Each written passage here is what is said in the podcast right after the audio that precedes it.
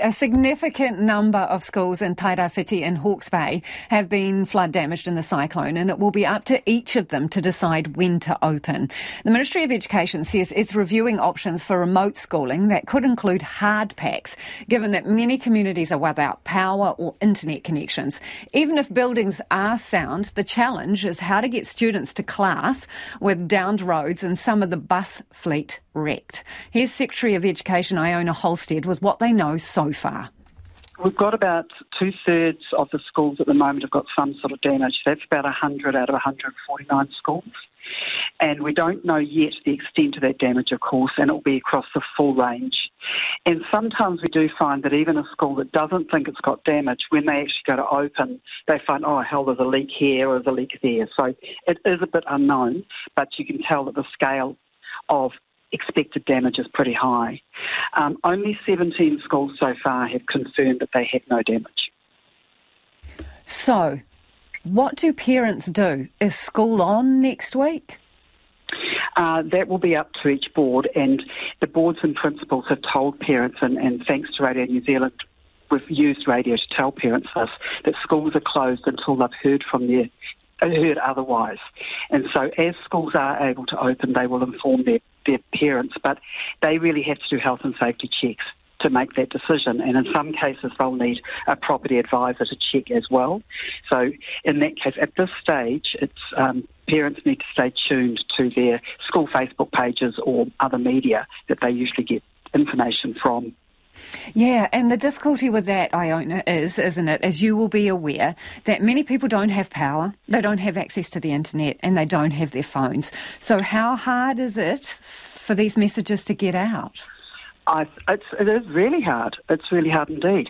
But I, I'm going to make the assumption that those families that are without power and without phones and so forth will be assuming that their local school is struggling too uh, it's unlikely that the first thing they're looking to do is send the kids to school. There's a whole lot of other things going on for those families. What about teachers as well? Because they'll be facing their uh, own individual crises absolutely right. And, and I think it's really important to recognise that there will be trauma across the whole communities in these areas. Uh, teachers, students, whole communities, there will be a reaction. So every school, that's the other issue that um, schools will have to take into account when they're thinking of opening, is, you know, have they got staff? So that's why it's important that it's done school by school because they're the only people who know what's happening on the ground for their people. What are you able to do for these schools? Are you able to get reinforcements, extra teachers? What about money for repairs, all of that stuff? Major repairs and all of those things are dealt with by the ministry. The most important thing, first and foremost, is the health and safety of the kids and the teachers. Second of all, that our property advisors go and work with those schools where we need to, and we've got some who've done that already. There's been some public commentary about that. I'm really proud of the work the property advisors are doing already. They're going around doing an assessment case by case. We will get more and property advisors into the area once the area can sustain more people. So there's a careful balancing act here. You don't want to just you know, helicopter people in, and you've got nowhere that they can sleep or nowhere they can eat. So we work with the emergency management services to get the right balance there. So our prop, every every school has a property advisor, and they'll know who they are, and schools are contacting them on a regular basis. Realistically, so, some schools are going to be closed for weeks, aren't they? Their uh, physical really school. Hard. I won't want to imagine so.